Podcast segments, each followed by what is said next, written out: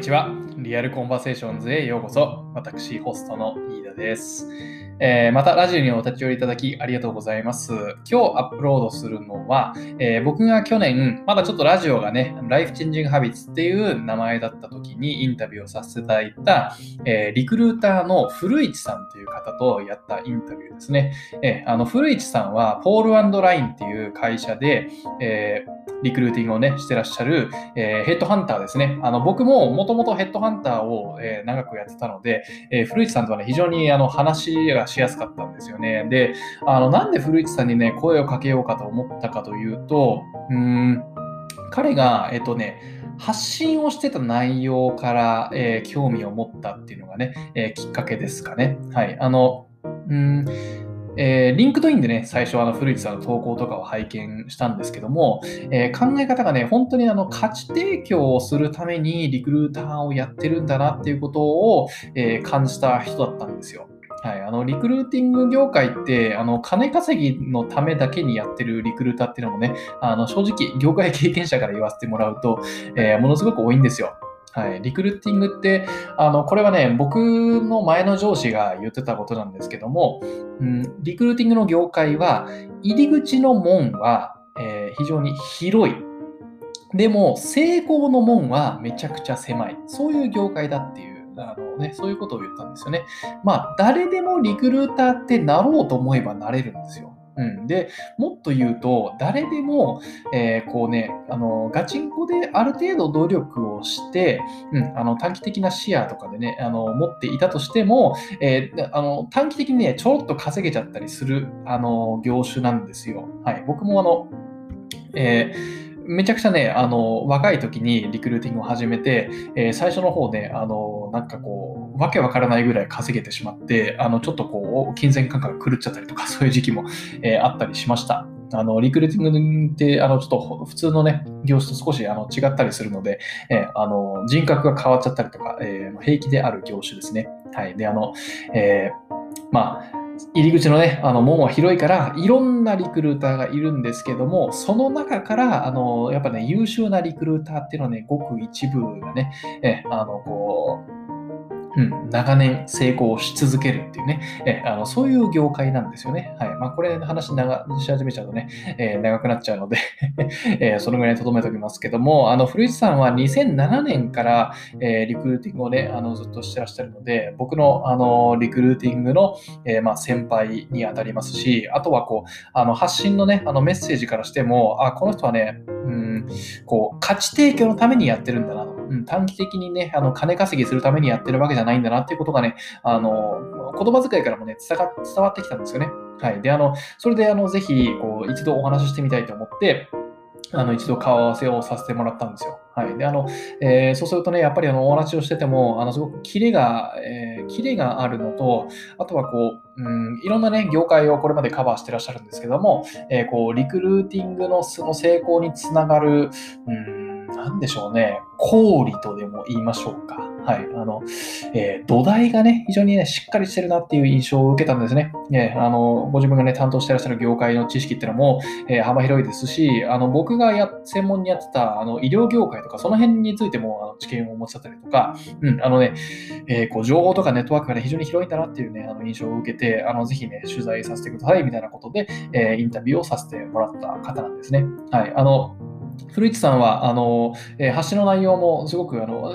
結構ね、長文とかなんですけども、あの、読みやすいのと、あの、非常にね、えー、価値がある発信をね、してらっしゃる方なので、えっ、ー、と、このね、あの、インタビューを聞いて、えーうん、あの興味を持った方は、ぜひあの古市さんのね、あのリンクドインでね、主に活動してらっしゃるので、えー、リンクドインでゆう、えー、ゆうすけ古市っていうふうに、えー、検索をしていただいて、えっ、ー、と、つながり申請なり、えー、フォローしていただくといいんじゃないかなと思います。あの、リンクドインクリエイターっていうね、えー、あの、リンクドイン公認の、うん、コンテンツクリエイターでもいらっしゃいますし、えあの、リクルーターとしてのその実力も兼ね備えた方なので、えあの、フォローするには非常におすすめの、えー、人材です。特にあの、転職とかを通じてね、キャリアアップするんであれば、えこういうリクルーターとネットワークをして、ネットワーキングをしておくと間違いないんじゃないかなと思いますね。はい。あとね、もう一個インタビューを通じて、あの、印象がね、良かったのは、えっとね、古市さんはね、自分に都合が悪いことも言えるタイプのリクルーターなんですよ。はい。これね、めちゃくちゃ少ないというか、あの、リクルーティングだけじゃないですね。あの、営業職に共通して言えることかもしれないですけども、あの、営業を売ろうとするあまりに、自分に都合がいいことしか言えない営業マンとかって結構いるんですよ。はい。でもね、自分にも都合が悪いんだけども、それをね、言えるからこそね、やっぱ信頼関係が築ける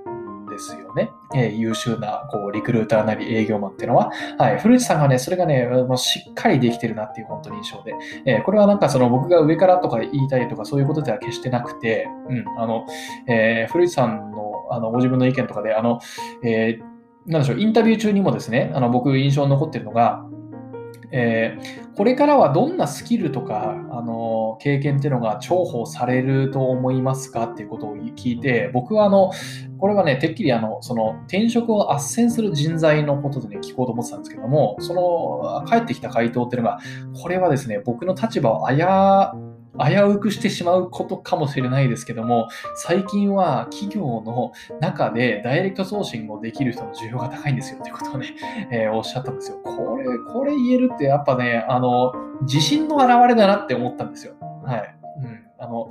やっぱりこう自分のね、やっぱそのヘッドハンティングのね、実力とか、その辺あの強く信じてるあの心、うん、あの自信っていうのがなかったらなかなかそういう発言っていうのはできないのかなって、えー、思いましたね。うん、なので、えー、このその延長線上で浮かんだんですけど、えー、これ古市さんのような、えー、リクルーターからサポートを受けられる方っていうのは、えあのこういうタイプのやっぱ自信がある方っていうのは、えその、うん、転職を斡旋する過程でも紹介企業クライアントのねいいところばっかり見せるんじゃなくてクライアントのいいところも悪いところも、え全体像でねあの見せてくれて、えあの自己判断を任せてくれるっていうタイプの、ね、信頼のおけるリクルーターの方なのかなっていうね、え印象を受けました。はい。あの、1時間近くのインタビューなのでね、あの、彼のね、お人柄っていうのも見えてくるんですけども、すごいね、あの、コミュニケーションも、えー、担当直入に、え、言えるタイプの人ですし、あの、非常にね、あの、聞きやすい、え、あの、面白いインタビューでした。少し接続が悪いところもね、あの、あったりするんですけども、えあの、話自体は、えー、古さんのね、コミュニケーション能力の高さっていうのもね、あの、出てくると思いますので、えあの、転職、キャリアアップ、うん、あとは信頼できるエージェントを探したいっていう方には、えー、ぜひおすすめのエピソードなので、最後まで聞いていただけるとありがたいです。はい。じゃあ、まあ、僕からの前置きはこれぐらいにして、えあのエピソードの方を、えー、お楽しみください。あのまたいつも通り、えー、最初にね、簡単なハイライトから入ります。はい。それではね、あの古市さんとのエピソードをどうぞ。えー、優秀なこうヘッドハンターとこううまくネットワーキングをするにはどどういうことができると思いますかね？なるほど。それは少し難しい質問なんですよね。あの、はい、というのが、はい、優秀なヘッドハンターというのは、あの、通常あんまり表に出てこないんですよ。うん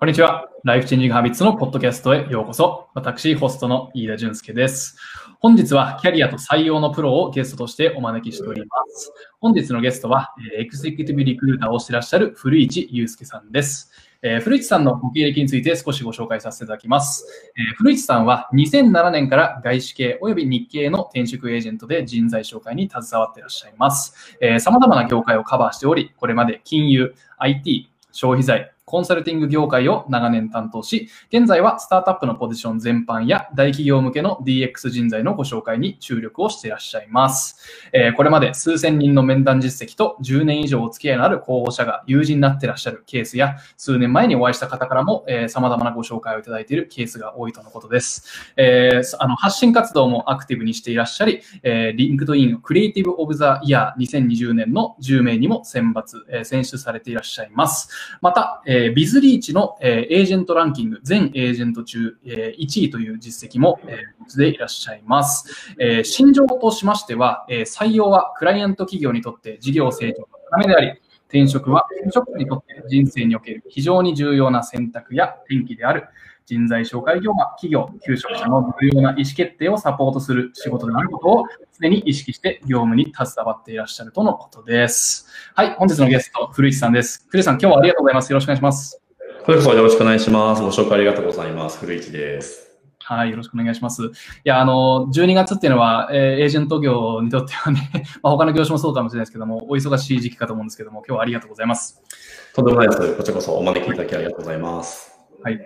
最近はですね、あのゲストの皆さんにお伺いしていることなんですけども、まあ、今年はコロナのこともあって非常にユニークな1年だったので、最初にお伺いしたいのは、えー、2020年はこう古市さんにとってはどのような1年でしたか、こう振り返ってみて。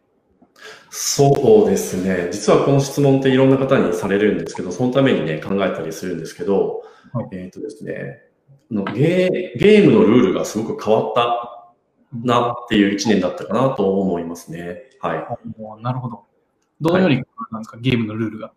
そうですね。ゲームのルールは、えっ、ー、と、今までの働き方が通用しなくなったりとか、今までの、えっ、ー、と、勝ちパターン、成功パターンみたいなものが、えー、通用しなくなったあの人たちが多かったと思います。人材紹介業もそうですし、私たちのお客さんもそうなんですけど、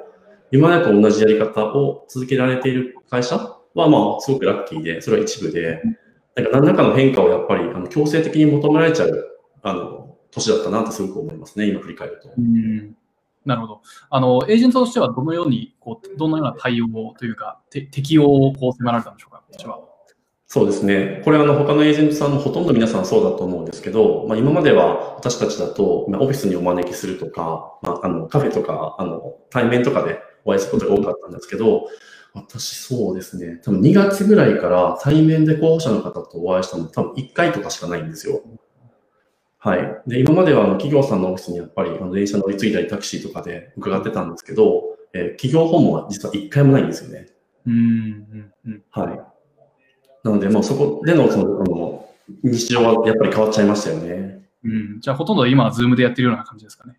そうです。もう Zoom とかあの Google Meet もそうですけど、ありとあらゆる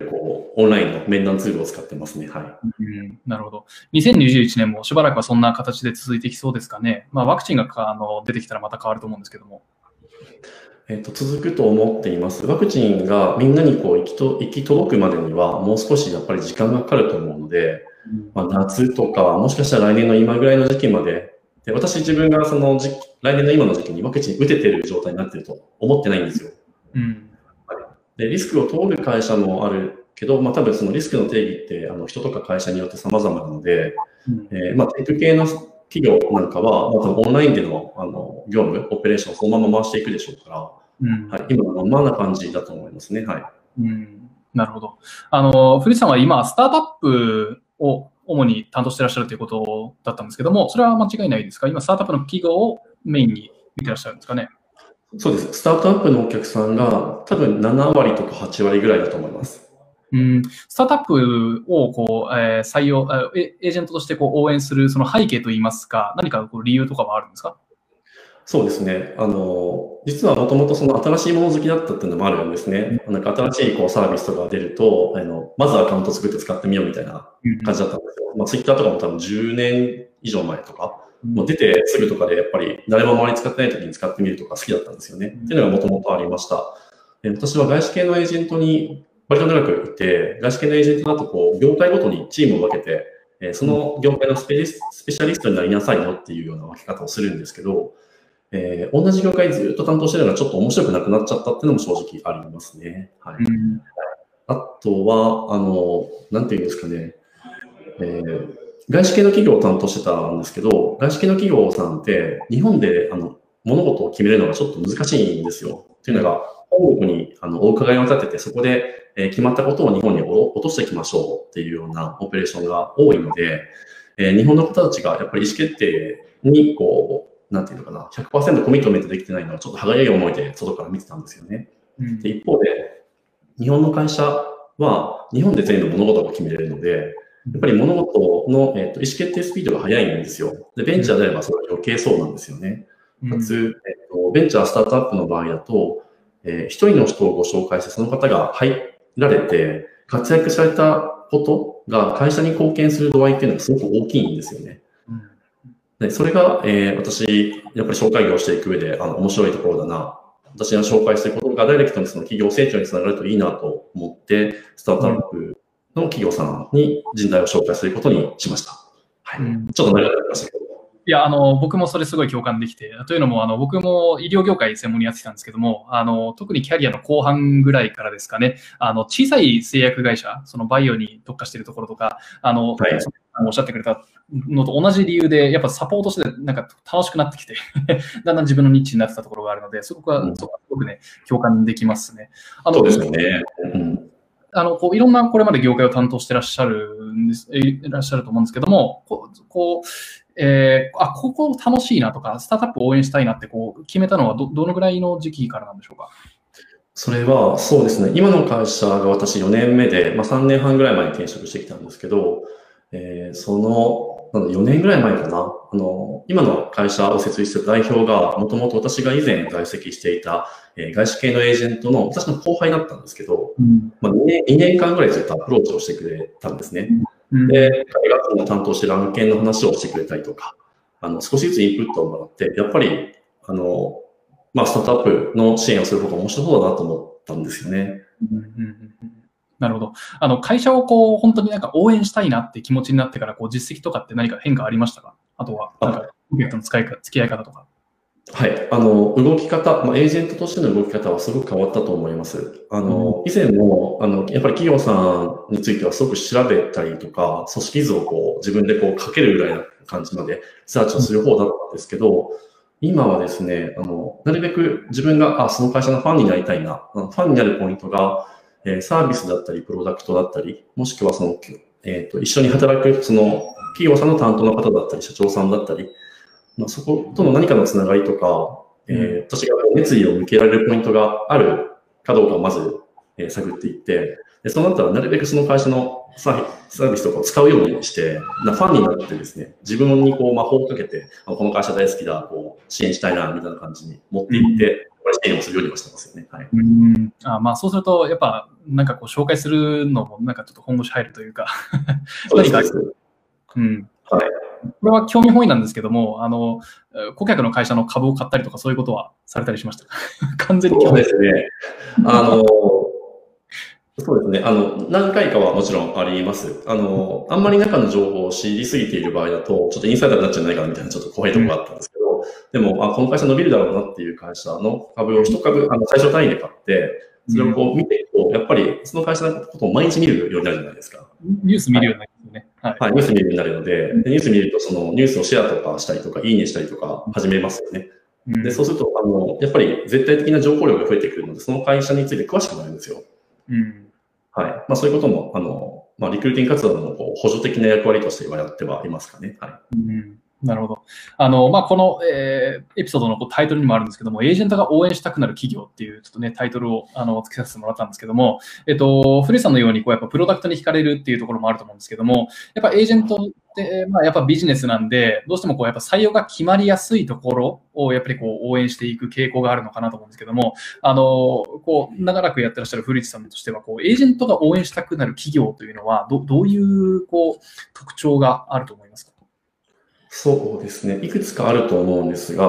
あの、まずその会社が、えー、世の中にこう提供する価値があると思います。で、価値が、まあ、サービスなのかプロダクトなのか、まあ、いろんなもの、いろんな形を変えて、まあ、価値提供してるわけですよね。その提供する価値が、価値に対して自分が共感できるかどうか、まあ、社会問題を解決するでもいいですし、新しいテクノロジーをこうゼロから開発しているでもいいですし、あとは、まあ、あの、社会に対して何かのこうプラス要素を付け加えるようなサービスをやってるところと、社会のこうマイナスの部分、負を解消するというか、悪いことを良くするみたいなあのサービスをやってる会社もあると思うんですけど、何かしらにその、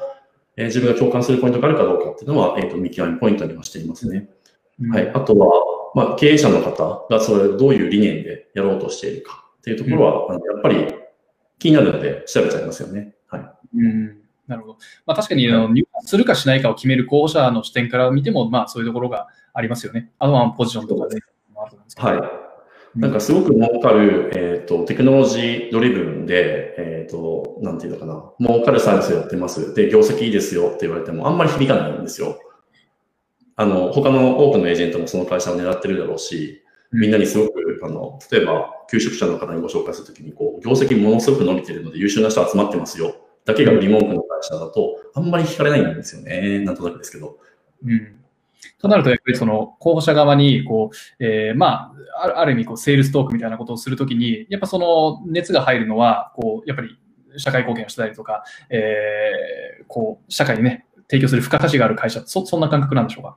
そうですね。あの、まあ、一つの例ではそういうものがあったりはします。はい。うん、あの年収が上げたい、あの、求職者の方多いと思うんですけど、確かに年収が上がることで、その、家族のその生活レベルが上がったりとか、まあ、将来の貯蓄する余裕ができたりとか、お子さんのこう、例えば、えー、教育費が捻出できたりとかっていう、あの、すごくいいこともあると思うんですけど、うん、えー、それだけを伝えていく、まあ、それだけではもちろんね、企業の魅力ってそれだけじゃないと思うんですけど、なんか私だと、私はなんかそれはじゃあ他にたくさんできるエージェントがあると思うんで、まあ、そちらの方だとたくさんご紹介いただいていけばいいかなという気がしますね。はい。うん、なるほど。あの、採用がこう上手な会社っていうのはどういう会社なんでしょうか？まあ、あの、こう、引きつける魅力的な、こう、人を引きつける魅力的なプロダクトとかああのある会社っていうのはたくさんあって、そういう会社はこう割と人をこう入り口までこう連れていくのはエージェントとしてはしやすいんですけども、ななんかこう採用ができないところもたまにあったりするじゃないですか。えー、採用上手なところ、えー、プロダクトがなくても例えば採用するところもあったりしますし、採用の上手な会社の特徴っていうのはどんなふうに見てらっしゃいます？かそうですね。私はまあ、あの、お付き合いがあるお客さんがスタートアップが多いので、まあ、スタートアップの企業さんを今想定しながらお話を差し上げるんですけども、えっ、ー、と、そうですね。まあ、ある意味その魔法にかけるようなところはあると思います。共通の夢を見てもらって、その夢への共感度をやっぱりどうやって上げていくかですよね。一緒に働く人なのか、まあ、5年後、その会社が、えー、事業を拡大することによってもたらす、こう、価値がどういうものか。で、ビフォーアフターで社会がどうなっているか、みたいな。まあ、便利になってるもいいですし、負が解消されているでもいいですし、まあ、それへの共感を、えっと、いろんな角度で、えー、お伝えできる会社はやっぱり採用強いと思います。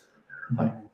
なるほど。はいまあ、確かに練習下げてでも行きたいですよっていう方がいらっしゃる会社とかは採用やっぱり強いですよね。はい、あ確かにそうですね、えー。確かにこの共感度とかフィーリングっていうのも結構ありますよね。えー、実際にこう、ね、入ってみて、その人の感覚とか。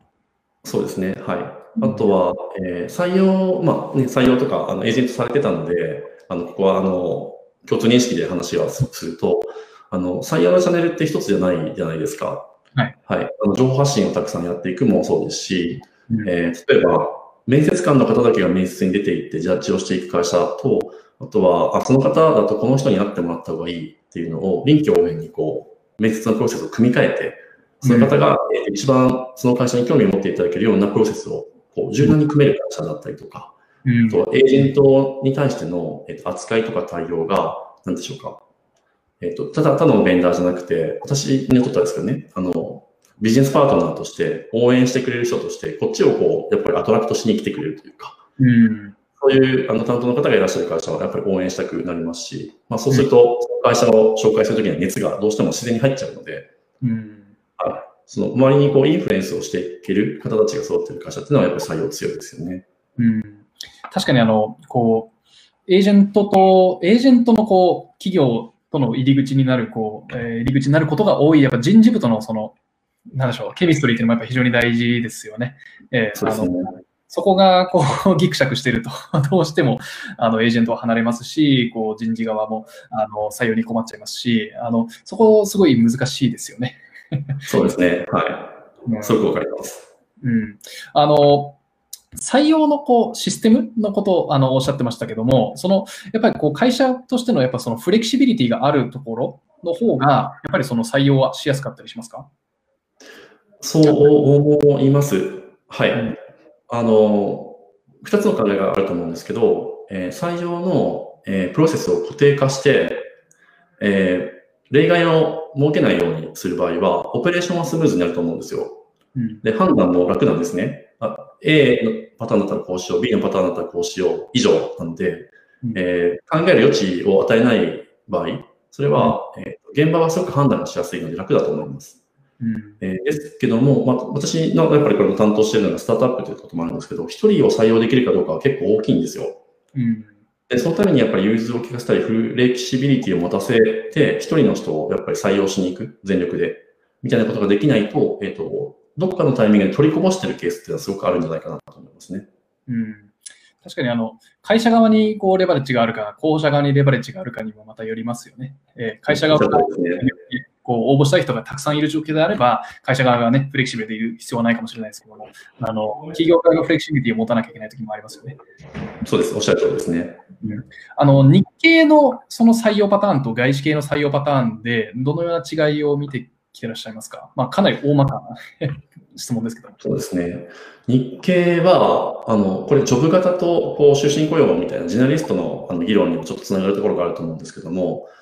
えー、まず外資の方から、外資は分かりやすいんですよ。あの、ジョブディスクリプションに落とし込まれている情報に、基本的にはマッチしてるかどうかがすごく大事で、うん、まあ、そこが多分8割か9割ぐらいだと思います。うん、もちろん、あの、パーソナリティに何かこう、問題がありそうだ、あの、懸念がありそうだっていうところ、方は、リスク要素があるので、あの NG になる、あの不採用になるっていうケースが多いと思うんですけど、そうでない場合は、あの、例えば転職回数がちょっと多めの方でも、日系企業だとこれ落ちちゃうんじゃないかなっていう方でも、え採用になったりするケースがあるんですよね。まあ、正直、10社経験の方とかが外資系とかだと転職できてしまったりするんですよね。スキルがあれば。はい。で、一方で日系企業は、えー、ジョブディスクリプションは、まあ、最近だとね、作ってるんですけど、募集要項とかいろんな呼びで作ってるんですけど、厳密に言うとそれに合致してる方を落としてるケースは結構ありますね。うん、はい。で、書いてない要素を持ってる方を採用してるケースもあるんですよ。うん、はい。相性だったりとか、えっと、組織、まあ、雰囲気、カルチャー、アトモスフィア、いろんなものにこう、合致する方を採用、結局は採用してるケースが私は多いと思いますね。うん、なるほど。はい、確かに外資系の方がちょっとドライですよね、その辺はね。良くも悪くも。はい。まあ、そうです。現実的というか、はい。うん、なるほど。ね。はい。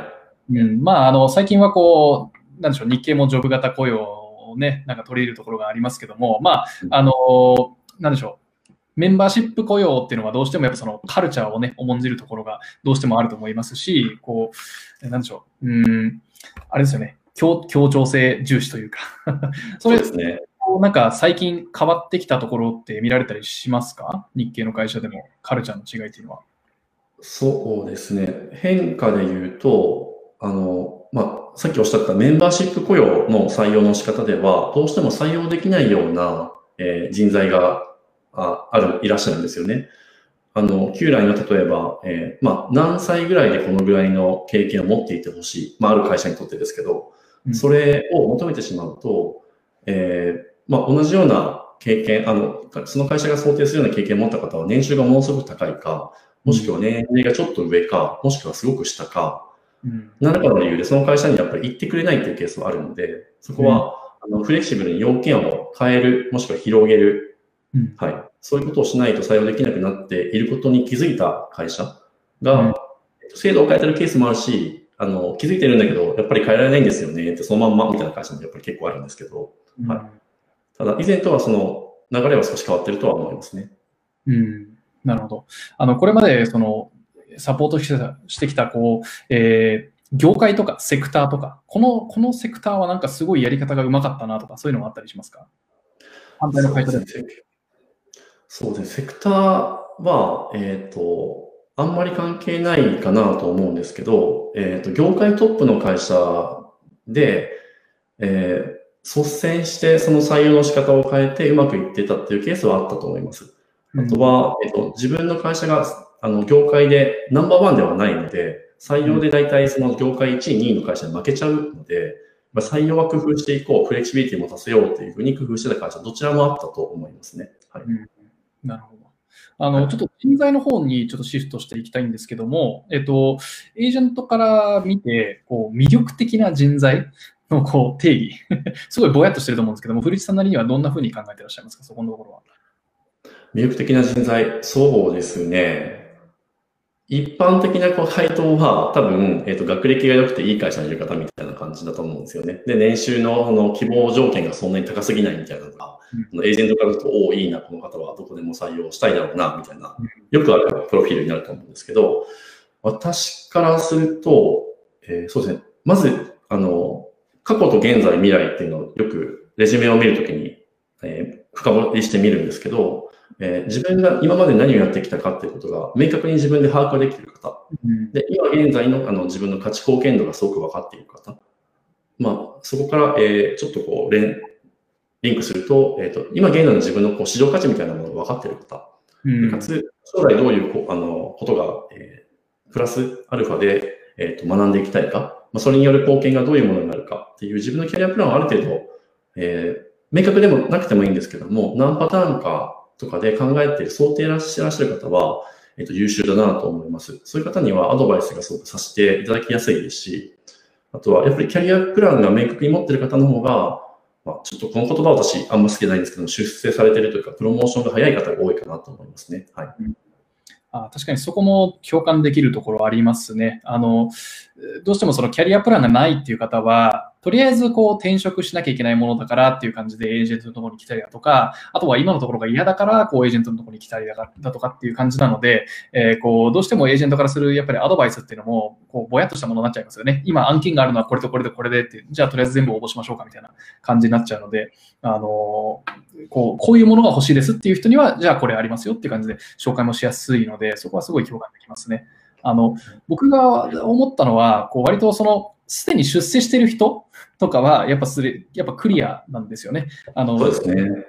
こう、え管理職以下の人と、その上層部でのそこの認識のギャップとかは、な何か見てきたりしたものとかありますか？キャリアプランとかに関しては。あの、エグゼクティブというか経営層と、あの現場、まあ、スタッフ、メンバークラスの方たちのキャリアプランの、はい、そんな感じです。違いですか？そうですね、うん。なるほど。そうですね。あの、ある程度の、えーと、ラインにも到達していらっしゃる方は、えー、やっぱりいい成功パターンを自分で持ってらっしゃるんですよね。で、自分が何ができないか苦手かも結構はっきり分かっている方が多いと思います。で、苦手を、えー、克服するという方もいらっしゃるんですよ、謙虚な方は。ただ苦手な部分は、えーと、得意な方を、えーと、巻き込んで、えー、どうにか成立させていくっていう思考を持っている方が多いと思いますね。うん、はい。なので、えっ、ー、と、一馬力、ご自身だけで戦っていくんじゃない、あの、周りを巻き込む力っていうのを持っている方、組織として戦っていく力を持っている方が、えっ、ー、と、エグゼクティブの方には多いかなと思います。はい。で、あと、あの自分がわからないことに関してはすごく謙虚ですよね、そういう方たちは。うん、そういう方多いと思います。はい。一方で、えっ、ー、と、メンバークラスというか、あの、現場感が強いポジションにいらっしゃる方たちは、えっ、ー、とですね、現実的ではない、えー、希望的観測に基づいた、えー、希望を持っている方も結構多いです。うん、あの、ゴールが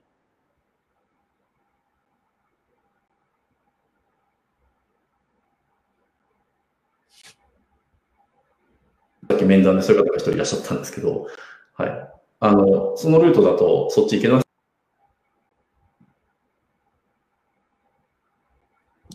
あ、古市さん、ちょっとごめんなさい。あの、接続が今、えー、5秒、10秒ぐらい、ちょっと途切れてしまったんですけども。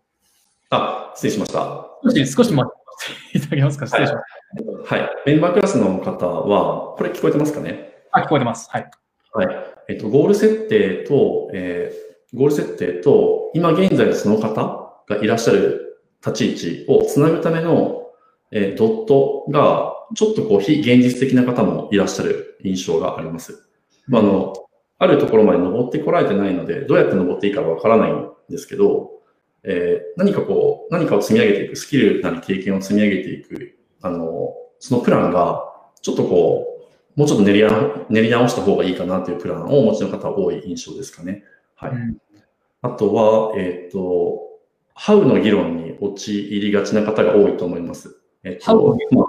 はい。How と Why っていうのがもしあるとしたら、えっ、ー、と、技術だったりとか、えっ、ー、と、スキルだったりとか、あの、割とわかりやすいものを身につけたらそっちに行けるんじゃないかっていうふうに思ってらっしゃって、ノウハウだったりとか、こう、テクニックだったりとか、なんかこう、資格取ったらいいんですかとかですね、そういう議論をされる方が結構多いと思います。でも実際には、あの、ゴール設定をするときには、なぜそれを自分が成し遂げたいかっていう理由が明確な方が、あの、上にまあ、上に上がる、まあ、それだけが、あの、キャリアの成功ではないんですけど、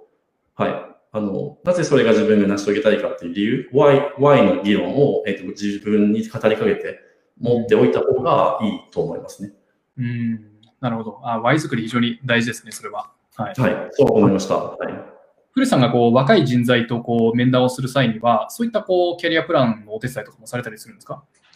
そうですね。あの、若い方、もちろんそのジュニアクラス、まあ何歳をもってそういうジュニアというのかっていうのはまた置いといてですけども、あの、この案件どうですかっていうこの案内の方、あの仕方はあんまりしないようにしていて、最初は。うん、あの、なぜその転職をしようと思ったのか、まあ多分背景があるので、まあ、その先にどういうことがしたいのか、で、なぜなのか、で、なぜなのかを割と深掘っていきますね。はい。で、それを、えっ、ー、と、若い方だと、今までその、いろんなエージェントに会ってないケースもありますし、いろんな職種とか、それをやりたい、やるためには、どういうルートでその、えー、ポジションに、えー、向かっていったらいいのかという選択肢とか考えをあんまり持ってない方が多いので、うん、まあ、できるだけこういろんなルートをこう提案するようにしていますね。なので、なんかこう、ディスカッションみたいな面談が多いと思います。うん、なるほど。いや、あの、はい、Y, y と How のところの違い、そこもすごいしっくりきますね。あの、Y のところがはっきりしてれば、その How はまた別に自由でいいんですよね。そこにそうなんですよ。そうなんですよ。はい。うん、そこ非常に重要です。あの、じゃあ、その、エージェントとして、こう、候補者のスクリーニングをするときに、これ、見てらっしゃるところは、その、まあ、経歴書に書かれているその文章とかではなくて、どっちかというと、こう、ストーリーとか、そんな感覚なんでしょうか？そうですね。あの、もちろん文章の書き方とか、細かいところも見てはいくんですけど、うん、あの、そうです。あの、そうですね。見ているところは、まあ、例えば何社か転職されている方だと、まあ、この方は A 社にいたと。で、このタイミングで B 社に行ったと。で、あ、このタイミングは、あ、この会社が、あの、業績がよく、よか、よくなかった時だったなと。うん、で、何らかの理由で、こう、ネガティブなことを考えられて、まあ、あの、キャリアチェンジをしたんだなとか、あの、すごく業績がいい時に MVP とか取られてて、あ、辞められたので、さらに上を目指そうと思ったんだなとか、まあ、勝手に妄想してですね、ストーリーがやっぱり描あの自分の中であの想像はして読んでいくようにはしてますね。うん、あの確かにこう結構転職回数とか多い方とかってあの転職理由をすごい書く書く書かれる人が多いじゃないですか。そうですね。の経験上、その転職理由が書かれなくても、あ、ここはこうしたんだろうなっていう、その、こう、それが語りかけてくる人っていうのは、すごい扱いやすかった経験があるんですけども、その転職理由書くとか書かないとか、その辺はどんなふうに感じてらっしゃいます？かそうですね。あの、例えば、そうですね、まあ、7社ぐらい経験されている方がいたとして、まあ、日本の一般的な通年とちょっと多いなって思われる、あの、社数だと思うんですけど、まあ、人によってはね、もっと多い方もいらっしゃるんですけど、あの、1から7までがほぼ一貫して近しい業務をやっている方、かつ、えっと、転職先でもちゃんと昇進をされたり、あの、結果を残してらっしゃるような書きぶりの方であれば、あの、多分説明いらないと思うんですけど、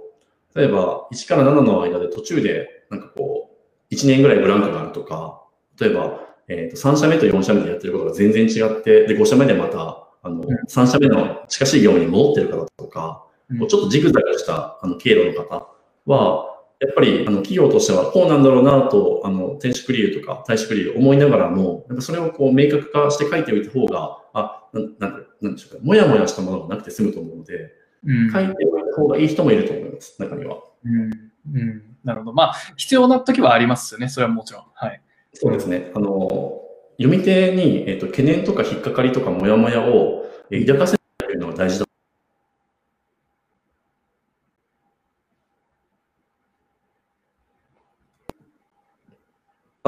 大丈夫ですかね？ちょっとまた途切れちゃいましたね。5秒ほど。すいませんね、ちょっと説明悪くて。いえいえ、私の方がそうだと思います。あの、レジュメにおいては、はい、読み読み手にあの不安とかモヤモヤとか心配を抱かせないことが大事だと思うので、うん、それがが、えーと、起こりうるんだったらあの、ちゃんと転職理由とかも書いておいた方がいいと思います。でも、その心配がなさそうな方、まあ、ずっとこうちゃんとこうキャリア積み上げてる方であればあの、特に必要ないかもしれませんね。うんケースバケースですね。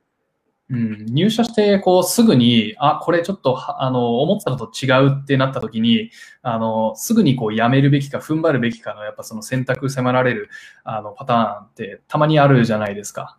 えー、あの実際にこう、はい、自分としてこう転職して、こうあの自分はこうね、いい会社と思って転職したのに、こう校舎から電話かかってきて、いや、ここちょっとやばいんですけども、みたいなね、あの、ことってあのあると思うんですよ。うん、あのそそういう時っていうのは、もちろんケースバイケースだということは前提なんですけども、その辺って基本的にどんなふうにアプローチしてアドバイスされてますか？そうですね。あの、例えば、え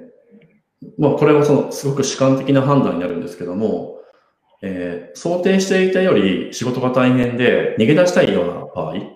で、その方のキャリアにとっては逃げ出さない方がいいと思う場合は、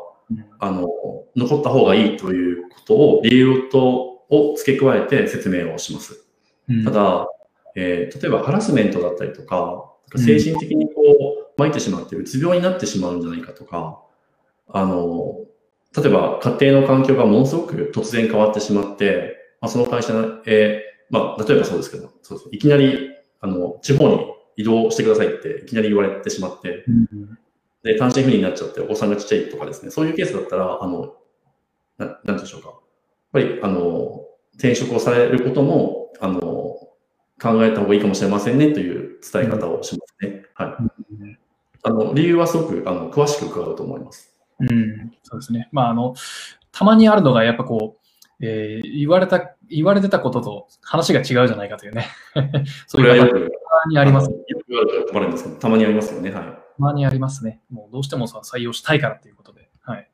うん。はい。まあまあ、そこは、まあ本当にちょっとここ個人の問題なんでね、あれだと思うんですけども。あの、ちょっと年収のところについてちょっとお伺いしていきたいんですけども、うんと、えー、先ほど、えー、前半ぐらいで、ちらっとこう、市場価値、自分の市場価値についてちゃんと分かってるっていう、あの、ことをおっしゃったと思うんですけども、あの、市場価値とその年収、うん、ここの考え方って結構その、えー、ちゃんと認識されてる方ってやっぱ少ないのかなと思うんですけども、その古市さんから見て、こう、年収と市場価値の違いっていうのはどんなふうにお考えでいらっしゃいますか？そうですね。年収と市場市場価値の違い。これ、そうですね。市場価値に関してなんですけど、これは、あのちょっとまあ市場価値っていうあの言い方をね、するとちょっと物っぽいので、あの、それが嫌な人もいるかもしれないんですけど、えー、まあ、その方のスキルとか経験が何かしらのやっぱりあの経済価値を生むんですよね、会社で仕事をしているっていう場合は。それが、あの、セールスの方だともう売り上げとかがあるので、すごくわかりやすいですけど、コーポレートとかオフィスの方は実は、あの、その方たちが携わってる業務が、実際にはこのぐらいのお金になってるんですよっていうのが、えっと、表された指標なので、うん、はい。まあ、それが、すみません、年収ですよね。で、うん、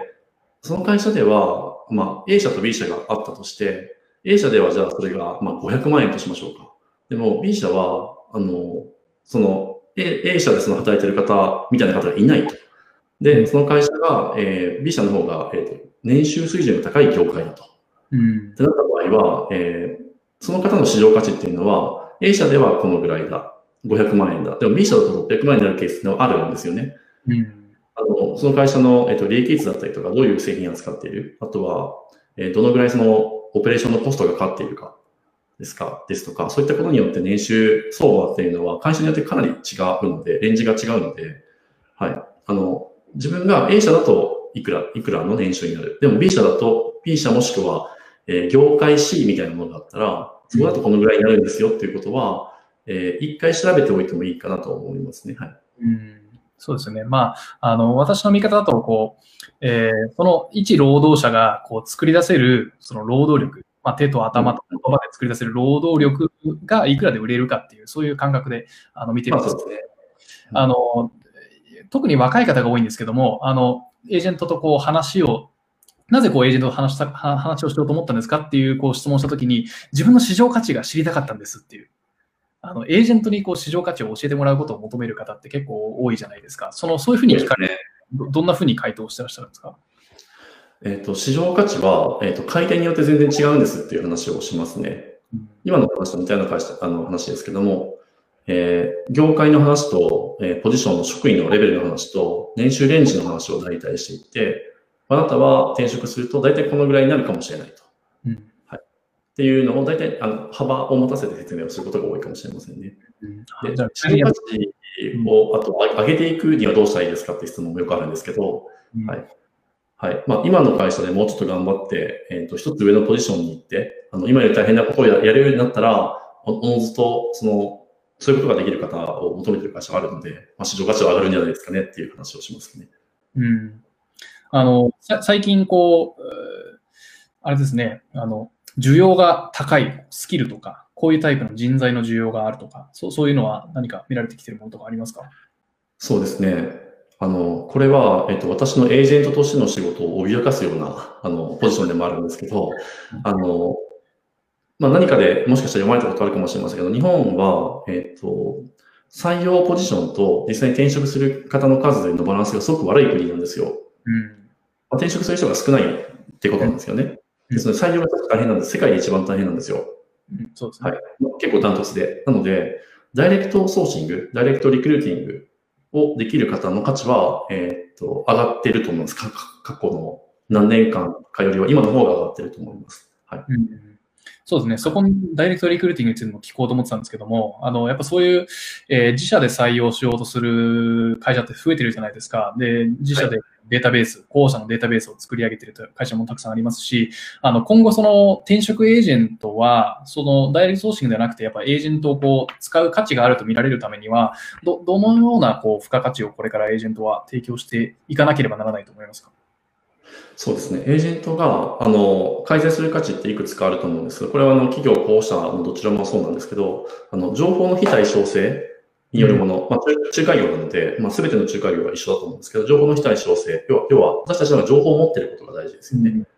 市場の情報を持っていることが大事ですよね。あとは、あの、もう一つのこう、人材紹介会社を使うメリットとしては、えっ、と、時間とか労力のアウトソーシングの要素があると思うんですよね。私たちが代わりにやりますよ。うん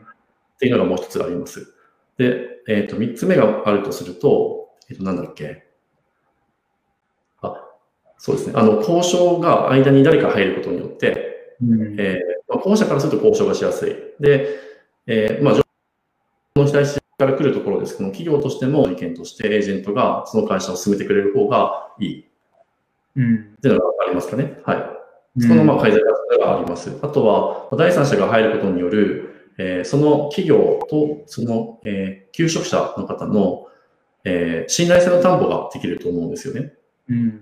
はい。それが、えー例えば、まあ情報をたくさん持っていて、えー10年も例えばやっているエージェントの人が、この人がおすすめだから、じゃあ会ってみよう。で、えーと A さんと B さんといるけども、こっちの方がおすすめですよってなったら A さんをじゃあ採用してみようかっていうところに少しあの影響を与えることができると思うんですが、うんまあ、それが、えーとより強くできているかどうかがエージェントの価値になってくると思います。うんなるほどね。あの、やっぱそうですね、そそれそこまでできるエージェントってまだまだかなり少ないのかなと。あの、エージェントってこう、あの、入り口のバーがこう、割と低い業種で、これ、エージェントになれますっていうタイプの、あの、この特定のスキルがないので、あの、大量に採用する会社もたくさんありますし、その、えー多分全体の平均の、こう、サービスの質っていうのは低いと思うんですけども、あの、候補者からすると、やっぱこう、スキルとか、情報をあまり持ってなかったりだとか、あの、経験がこう浅いエージェントに当たってしまうのはしょうがないところがある程度あると思うんですよね。どこかに登録すると。候補者の視点から、こう、えースキルもあって経験もあって、あの、バイアスも強すぎず適切なアドバイスができるっていう、そういうこう、えー優秀なこう、ヘッドハンターと、こう、うまくネットワーキングをするには、どどういうことができると思いますかね？なるほど。それは少し難しい質問なんですよね。あの、いい。というのが、はい、優秀なヘッドハンターというのは、あの、通常あんまり表に出てこないんですよ。うん。はい。あの、もうすでに問い合わせをいただいている方たちへのサービスをちゃんと提供することで結構忙しいので、うんあの、なんていうんですかね。外にやっぱり出てこないので見つけるのが本当に多分難しいと思います。あとは、まあ、数が多いので、そうですね。どうしたらいいんでしょうね。私もいいエージェントがいたら、弊社でね、採用したいぐらいなんで、本当に見つける方法あったら教えてほしいぐらいなんですけど。はい。のまあ、他にもこうエージェントとこうこうポッドキャストでインタビューさせてもらってることがあって、まあ、毎回聞くようにしてるんですよね。やっぱその、えー candidate とか、やっぱ採用企業からすると、やっぱそのエージェントの業界の問題って、やっぱそのカスタマーエクスペリエンスなんですよね。まあ、あの、うんコードと candidate を両方カスタマーっていうふうにね、考えると、その、そこをやっぱりこう改善するには、こうエージェントが質を高めていかなきゃいけないのかなっていうところがあって、で、それをやるには、こう、いいエージェントが選ばれるようにならなきゃいけないと。でも、古市さんがおっしゃってくれた通りで、実際にいいエージェントはすでに選ばれているので、新しくこう見つけるのも難しいんですよね。私はあの、求職者の方とか、あと企業さんに、あの、どのエージェントが、の、どの担当者の方が最近いいですか？これを教えてくださらないケースもあるんですけど、結構聞くようにしてますね。うん。はい、どこどこの会社がいいっていうよりは、どこどこの誰々さんがいい悪いだと思うので、うん、それは伺うようにしていて、その方の、まあ、こう SNS の投稿だったりとか、拝見させていただいたりしていることはありますかね。はい。まあ、そうでもないとなかなか見つけきれないと思いますね、いいエージェントは。うん、あの古市さんはこうどんなお気持ちを込めてその発信活動はしてらっしゃるんですか？発信活動するエージェントって、まあ、最近は増えてはいるんですけども、まだまだ発信にこう手を出すエージェントって少ないのかなっていう。例えば、リンクドインとか大体スカウトのためだけに使うエージェントも多いと思うんですけども、どんな気持ちで発信はしてらっしゃるんですか？そうですね。発信は、もう弊社がその小さい会社っていうこともあって、まあ一人ぐらい目立つ人がいたらいいかなぐらいのところも正直あるんですよね。あとは、そうですね。あの、エージェントからの発信って、えーと、私が書いてる内容って、まあ、エージェント向けのものもあるし、エージェントの皆さんの共感をなんか持ってほしいなっていうのもあるし、あとは転職活動において、あんまり出てない情報みたいなのをお伝えしたいなというのもあるんですよね。うん、あの、エージェントは、えっ、ー、と、会社によっては、あんまりこう、個人で発信をするなみたいな会社もあったりするんですけど、うん、あの、そう、まあそういうことがあって、会社から出てくる情報って、結構角が取れた丸い、なんかジェネラルな情報が多いんですよね。まあ、コラムとか、ね、あの対談記事みたいなものではいくつか、あの、有益なものもあると思うんですけど、実際になんかこう、転職を考えるときに、あの、エージェントのいい記事を読んで、その会社にお世話になってみよう。転職の支援してもらおうっていうよりは、多分、えー、顔が見える A さんに、あの、ちょっと相談してみようって思っていただける方が、その、転職が自分ごとになりやすいのかなと思っているのが一つです。うん、もう一つは、あの、エージェントって転職するとき以外も、まあちょっと話ぐらいは、あの、してほしいっていうのがあって、うん、あの、今転職をする、まあ3ヶ月後ぐらいに転職したいですっていう方たちに話をする以外の、こう、キャリアプランだったりとか、今、今の会社で悩んでいるとか、あの、そういうことを相談していただけるのも、もう業務の半分ぐらいあってもいいんじゃないかなと思っていて、まあ、そういうふうなその雰囲気を作る機会をもうちょっと作れるようにこう発信はしているっていうのはありますかね。うんなるほど。あ素晴らしいですね。確かにあの、えー、転職エージェントっていうのは、やっぱり転職をしようと考えている人からすると、エージェントって何をしてるんだろうっていう、ある意味こう、得体の知れない感じというかはい、あの僕もエージェント時代は人に電話すると、なんか、あれですね、こう不動産の営業に勘違いされたりとか、そういうこともあったりだとか、エージェント実際にこう何をしてるのかなっていうふうにあの思われる部分もね、あると思うんですよね。えー、だからこう、実際にこうエージェントの素顔を見せていくっていうのは、あの、まあいいことなのかなっていう、あの、やっぱ信頼にもつながっていくと思いますし、はい。あの、ちょっとビズリーチについてちょっとお伺いしたかったんですけども、まあ、言えるいいと思うんですけども、あの、僕、僕もビズリーチを使ったことありますし、他の会社もで似たものを使ったこともあるんですけども、ビズリーチに登録してくる人って、こう、転職エージェントに登録するつもりで登録をして、で、登録をしたら、こう、わーっといろんなエージェントから、こう、来るじゃないですか。えー、はい。ビズリーチで、こう、やっぱナンバーワンを取ってらっしゃるってことは、ある程度、こう、やっぱり、こう、信頼をこう、勝ち取れてる証拠でもあるのかなと思うんですけども、ビズリーチでこううまくやってらっしゃるのはど、どういうことをしてらっしゃるんでしょうか？これ、業界のなんか秘密になっちゃう。もの。ああ、そうですね。えっ、と、ビズリーチでナンバーワンだったのは、えっ、と、2020年、今年の6月に、あの、単月では、あの、ずっとナンバーワンになってたんですけど、まあ、それ以降はちょっとだけ落ちちゃってはいますけどね。うん、えっ、と、ビズリーチで成功していくにはそうですね、あの、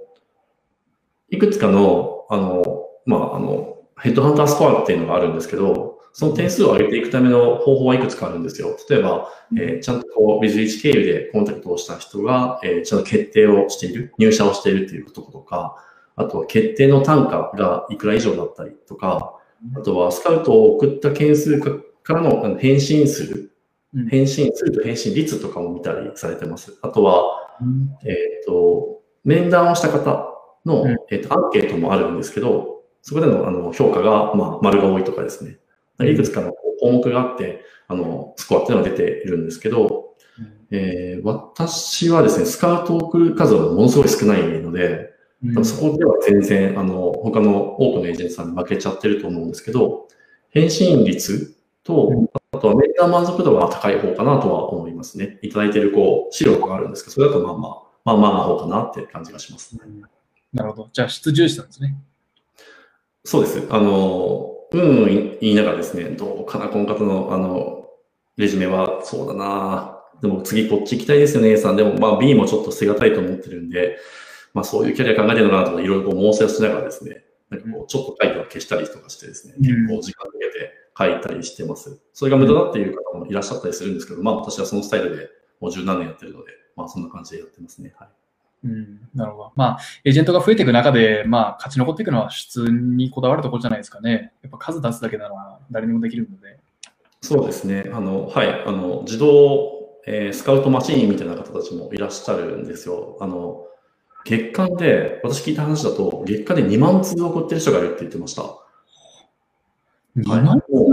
半端じゃないですね、それは。はい、多分ですね、リストを作るんですよね。多分なんか1000人とか送れるリストを作って、で、あの、テンプレを作って、はい、クリック1000人みたいな感じの折り方をされてると思うんですけど、それをまあ、多分、月曜日から金曜日までずっとやっていくみたいな作業だと思うんですけど、2万通だと私1年間で2万通も送ってないと思いますし、なんか、もしかしたら10年で送ってないんじゃないかと思うので、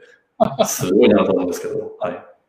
まあでもそれで返信がね、あの、まあ最近はもうスパムみたいなのが多いので、こうスパム、うん、スパム体質というか、えななんなのなんスパムアレルギーみたいなやつね、いますよね。スパムっぽいものはすぐにわかるんで、最近は。そうだと思います。うん、あのたまにあのこう一斉送信でねあの送ら送ってる人もいますよね。なんか一度こうエージェントのエージェントのなんかメールも全部 CC になっててああ、ありますありますあります。そういうなんかめちゃくちゃなのもあったりしますからね。ありますあります。うん、まあこれからね、そういうところ改善されていくといいんですけども。そうですね。まあちょっとエージェントの数が多すぎるので、今2万1000社、2000社ぐらいあるんですよね。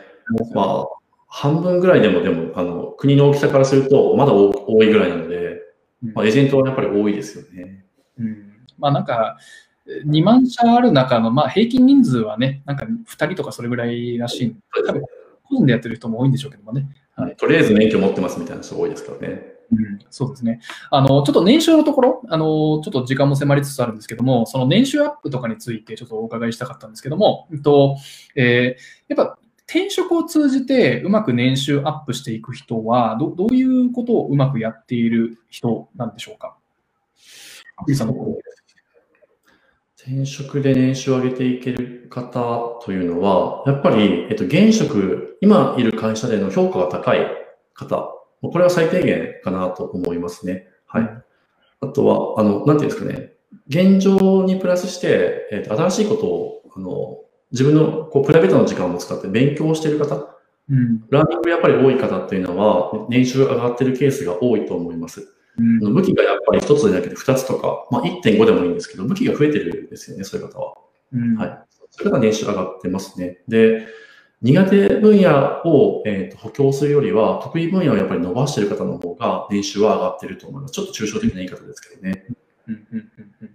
まあでも確かにこれからこうジョブ型とか、その先のタスク型とかになっていくと、やっぱ特定の仕事がちゃんとこなせるっていう、そのやっぱ確証がある人材がね、ピンポイントやっぱ欲しくなってくるので、それは納得ですね。うん、そうですね。あとはリスクを取っている方も、やっぱり年収上がるんですよ。うん、もしかしたら、あの、多くの方が、例えば外資系企業とかだと、まあ、すぐ首切られちゃうんじゃないかとかですね、思われるかもしれませんが、同じ仕事を、えーと、日系の会社でして、じゃあ700万円か800万円。でも外資系に行くと、えー、1000万円プラスあの成果報酬で1200万円みたいなケースはあったりします。うん、でも、それが、えーと、外資に行くっていう怖さとか、あの評価がこうドライなので、人間関係でどうにかなるものでもなかったりするので、やっぱりみんなが応募するわけじゃないんですよね。でも、そこいう、あの、年収の、あの、ガッと上げる上げ方をしてる方も一部いらっしゃったりはしますね。はい。うんなるほど。あの、福利厚生とかにこだわる方ってね、たまにいらっしゃったりしますけども、そそういう、こう、あ、やっぱ安定を求めすぎちゃう、求めすぎちゃうと逆に全体で、こう、損しちゃったりしますよね。あの、そうですね。うん。はい。あの、なんていうんでしょうか。まず、その、まあ、ビジネスパーソンとしては、自分が提供する価値があって、それに対してお金がつくものだと思うんですよね。ですので、先に自分がどういうコントリビュートとかギブができるか、まあ、それに、えっ、ー、と、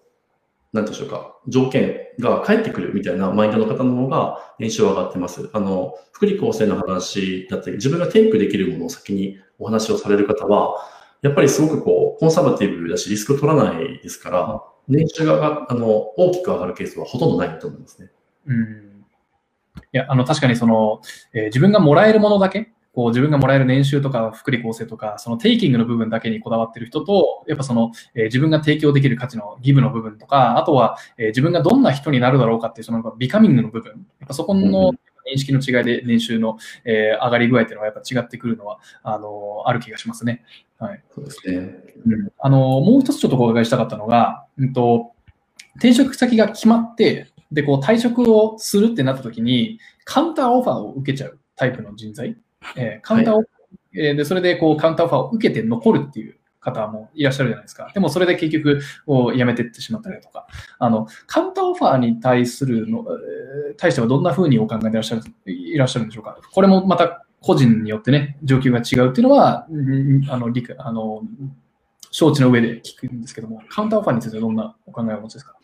そうですね。あの、本当に元リクルーターの方のやっぱり質問だなと思うんですけど、カウンターオファーは、えっ、ー、と、受けていいことはそんなにないですね。短期的なあのお金、キャッシュの確保はできると思うんですけども、その方がその会社に長く行って、えー、プロモーションを受けられる可能性というのはもうほとんどなくなってしまうんじゃないかなと思います。ですので、もしカウンターオファーを受けて残ったとしても、えー、キャリアパスはある程度閉ざされちゃうっていうことを想定はしておいた方がいいと思います。うんはい、例外としては、あの人間関係がすごくいい会社で、えっ、ー、と、日本の会社であれば、もしかしたら、あの、そういうことが過去にあったけれども、それまでの貢献があったので、うん、えー、トータルで見たら、やっぱり何々さんは残ってくれたっていうところが、あの、そのまま評価されると思います。うん、えー、外資系企業は、えー、全く別ですね。もう完全にキャリアパスがなくなると思った方がいいと思います。うん、むしろ、えっ、と、もし次にリセッションが、えっ、と、リセッションなので、え景気が悪くなった時に、えー、誰か、えー、人を削減しなきゃいけなくなる場合は、多分その方のリスあの名前が真っ先に上がっちゃうと思います。そういうリスクが、あの日系と外資系でかなり大きく異なるんですけど、あると思いますね。うん。なるほどあ。ありがとうございます。まあ、まあそうですよね、やっぱり。うん、そうなっちゃいますね。うん、はい。なんか、裏切り者ではないんですけど、やっぱりこう、ちょっと罰がついちゃう感じはあるかもしれませんね。うん、確かに。あの、2021年は、こう、どこか良さそうなところとか、こう、目つけてらっしゃるえー、セクターとかそういうことはあったりしますか？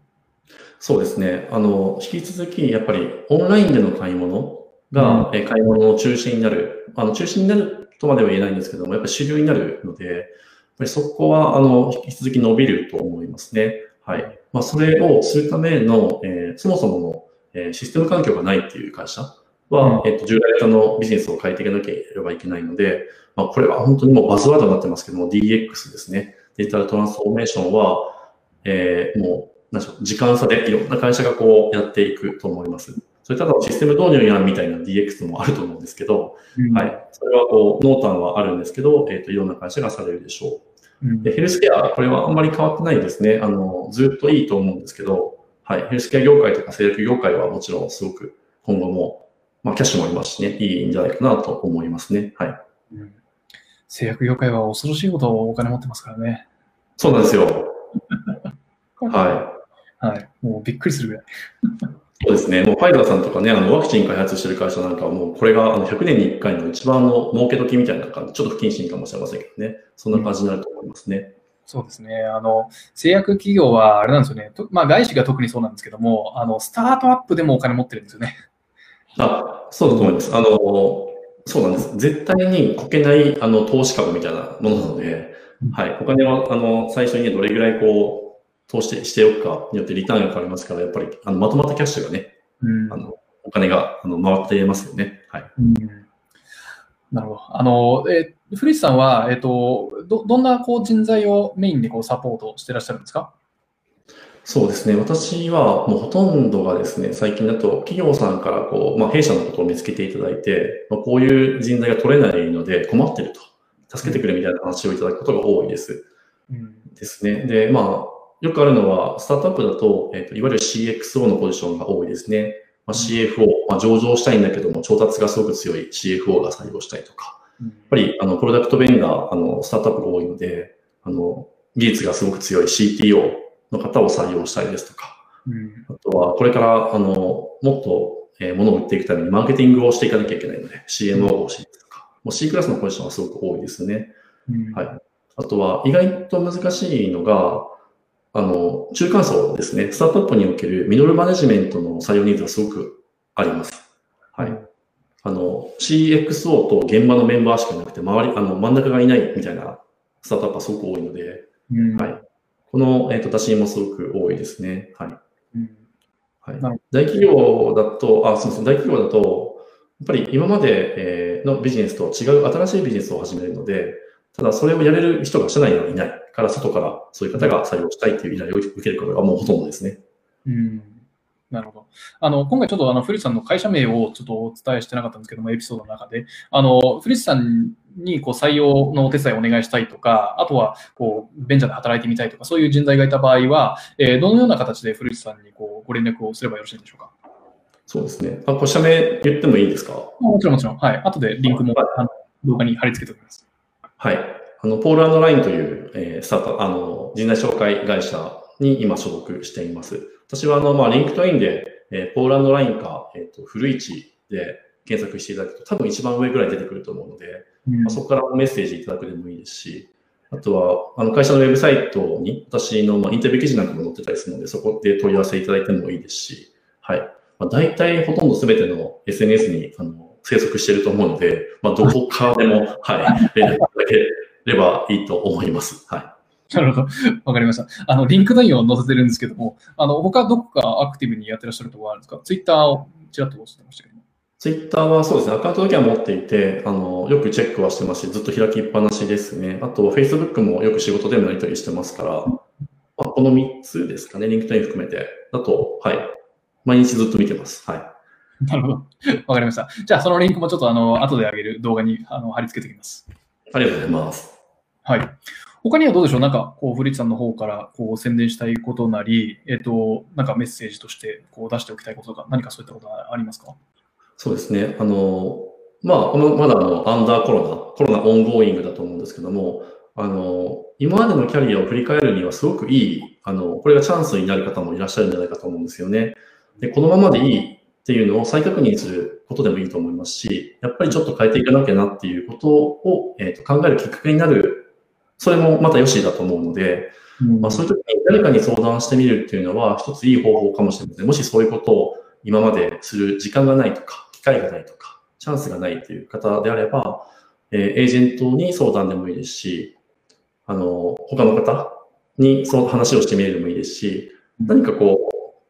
なんですかね、何でもプラスに捉えるとちょっとポジティブやろうみたいな感じになっちゃうんですけど、えっ、ー、と、これが、えっ、ー、と、転機になって、2021年以降、今ちょっと最初の方に戻っちゃいますけど、ゲームチェンジが少し、いくつかの業界で行われているので、まあ、そのための準備をするための期間に今を使っていく、この年末とかを使うのが、まあ、いい過ごし方かなと思います。はい。確かに、あの、年のね、境目でもありますんで、確かにその振り返りいい時間ですよね。うん。そう思います。わかりました。じゃあ、キャリアについてね、考え直したいという方は、ぜひ、あの、フリッツさんの、えー、に連絡を取ってみてください。はい。はい。はい。じゃあ、あの、ちょうど1時間ぐらいになりましたので、これぐらいにしておきましょう。えっと、最後まで聞いていただいた方々、ありがとうございます。古さん、今日は、えー、お忙しいところ、お時間取っていただき、ありがとうございました。こちらこそありがとうございました。はい、楽しかったです。ありがとうございます。私も楽しかったです。またお話しましょう。そうですね。あの、残りの、えー、2020年も頑張ってください。はい。頑張ってください。はい、では、ありがとうございました。ありがとうございました。